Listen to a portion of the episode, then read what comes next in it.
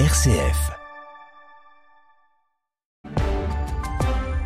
Il est 7h30, toute l'information de ce vendredi avec Lucie Rispal. Bonjour Lucie. Bonjour Pierruc, bonjour à toutes et à tous. Les premiers camions de nourriture, d'eau, de médicaments devraient entrer dans Gaza aujourd'hui. Un convoi limité à 20 camions, mais très attendu par les civils sur place. Les camions passeront par le couloir de Rafah, précision dans ce journal. Versailles, le Louvre, les écoles ou encore les aéroports. Depuis l'attentat d'Arras, les alertes à la bombe se multiplient en France. Le gouvernement dit y répondre fermement, mais que risquent vraiment les auteurs de ces faits? Détail dans quelques minutes. Ils sortent euh, aujourd'hui leur nouvel album, les Rolling Stones. C'est une leçon de rock et de longévité. On vous en parle en fin de journal et croyez-moi, ça va vous réveiller si jamais vous étiez encore bien endormi.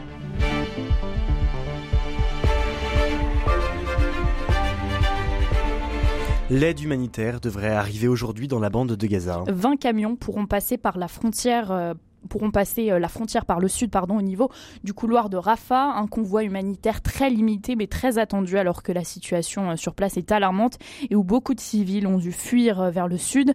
Le comité international de la Croix-Rouge fait partie des organisations prêtes à déployer son aide sur le territoire. Lucille Marbeau est porte-parole de l'organisation. Écoutez. Nous avons en ce moment un convoi avec de l'assistance qui va arriver, notamment de l'assistance médicale, mais également des tablettes de chlore pour répondre aux besoins d'eau potable.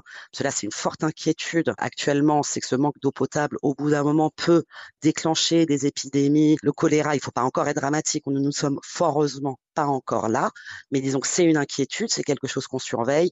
Euh, des diarrhées, euh, pour les enfants, cela peut avoir quand même de, de, graves conséquences. Donc on a dans ce convoi justement des tablettes de chlore pour pouvoir justement améliorer l'accès à l'eau potable. Mais ce qu'on a aussi, c'est une équipe qui est prête à être déployée, à rentrer, notamment une équipe mobile de, de chirurgiens le bilan des victimes françaises tuées, lui, dans les attaques du Hamas contre Israël s'est encore alourdi hier avec un total de 28 morts. C'est ce qu'a annoncé la porte-parole du ministère des Affaires étrangères. Interrogée sur le nombre d'otages, cette dernière s'est refusée à tout commentaire pour leur sécurité et par respect pour les familles, je cite. L'armée israélienne, elle, affirme hier qu'au moins 203 otages sont retenus par le Hamas, des Israéliens, des étrangers et des binationaux. Le Hamas, de son côté, revendiquait il y a quelques jours 200 à 250 otages et fait état de 22 otages tués. En France, Versailles, le Louvre, les écoles, les aéroports, depuis euh, l'attentat d'Arras, les alertes à la bombe se multiplient. Le gouvernement dit y répondre fermement. Invité de BFM TV hier soir, le ministre de l'Intérieur Gérald Darmanin annonce que ces dernières 48 heures, 18 interpellations ont eu lieu. Les personnes interpellées sont essentiellement des mineurs qui sont présentés à la justice. Il a d'ailleurs tenu à rassurer les Français en assurant qu'il n'y a aucune menace caractérisée en France. Ce phénomène des alertes à la bombe répétées semble agacer le gouvernement, Magali Santulli. Même si la menace semble farfelue, les forces de l'ordre interviennent systématiquement pour lever le doute en cas d'alerte. Hier, le ministre de la Justice a fustigé des plaisanteries qui font naître la psychose. Éric Dupont-Moretti a averti que les petits guignols auteurs de fausses alertes à la bombe seraient retrouvés et punis. Ces auteurs s'exposent en effet à des poursuites judiciaires. Pour ce type de délit, l'article 322 alinéa 14 du Code pénal prévoit jusqu'à deux ans de prison et 30 000 euros d'amende. Les prévenus peuvent aussi être condamnés à verser des dommages et intérêts aux victimes des fausses alertes. Ces sommes peuvent servir par exemple à rembourser les frais de déplacement de la police ou des démineurs. Le garde des Sceaux précise que les parents seront tenus de verser les dommages et intérêts lorsque l'auteur est un mineur, mais toutes les évacuations ne sont pas dues à des mauvais plaisantins. Il y a aussi des bagages oubliés ou laissés sans surveillance. Les compagnies de transport appelle donc les usagers à la plus grande attention. Le gouvernement prévient que chaque menace fera l'objet d'un dépôt de plainte. Plusieurs dizaines de mineurs représentent actuellement une menace de radicalisation, dit le ministre de l'Éducation.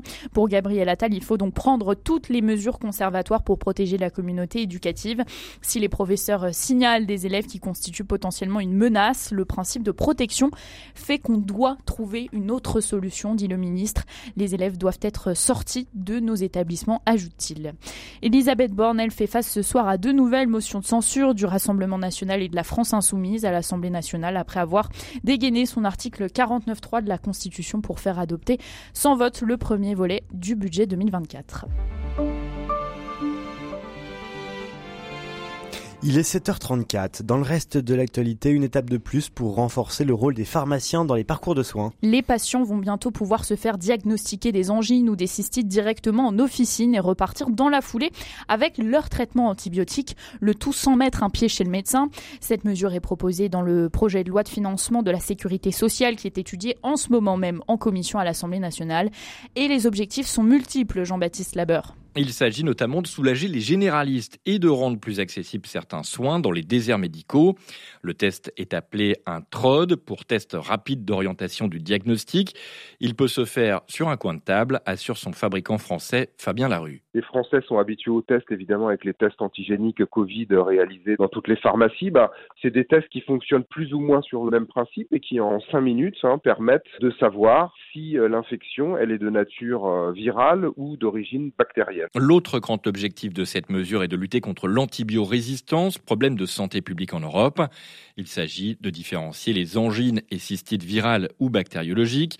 Président de la Fédération des syndicats pharmaceutiques, Philippe Besset, parle d'une mesure de bon sens on ne peut donner le médicament que si le TROD est positif. Et donc, euh, dans le cas d'une angine, par exemple, c'est euh, dans la plupart des cas des angines virales. Et donc, l'antibiotique n'est pas nécessaire et donc on n'aura pas le droit de le délivrer. C'est une mesure qui, en fait, est une mesure de bon usage qui va permettre de limiter la consommation d'antibiotiques. Un acte médical remboursé par la sécurité sociale. Le test TROT pour la cystite coûte 2 euros, 1 euro pour celui de l'angine.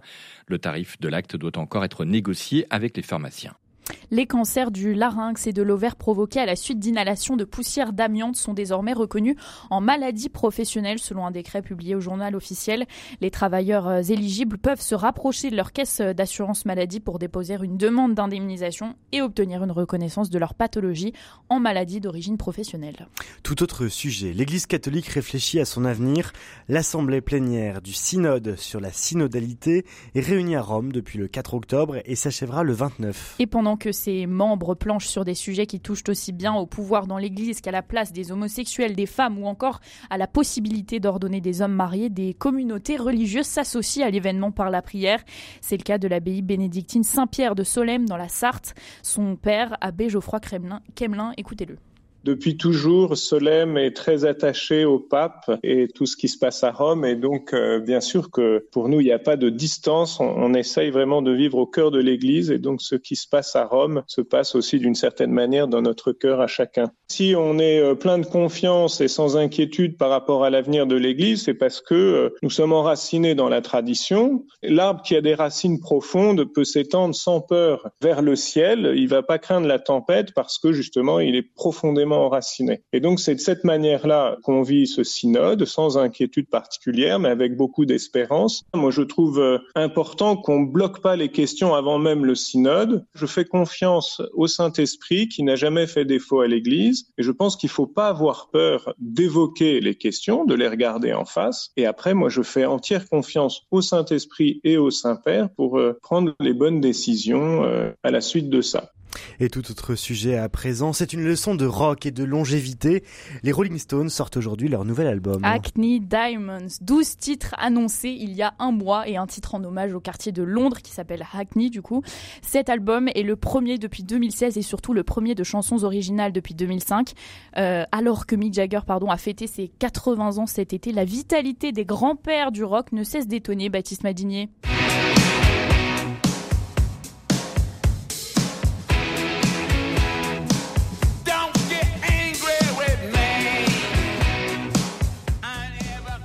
Le premier single de ce nouvel album, Angry, porté par le riff et la voix toujours aussi puissante de Mick Jagger, le leader incontesté des Stones, toujours survolté.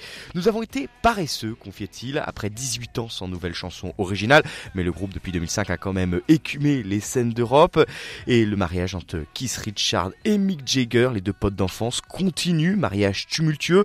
Lorsqu'on leur demande leur secret, Mick conseille de ne pas se parler trop souvent, quand Keith, lui, confie avoir appris à dire tais-toi poliment. Voilà, ce nouvel album est marqué par des collaborations avec quelques grands noms. Paul McCartney devrait être à la guitare sur un titre. Et puis les Stones ont également réuni Elton John au piano et Lady Gaga dans un autre titre, Sweet Son of Heaven. Effectivement, ça réveille dès le matin. Vous nous l'aviez promis, Lucie Rispal. Merci beaucoup pour le journal. On vous retrouve dès lundi à 7h30. Lucie Rispal pour les informations.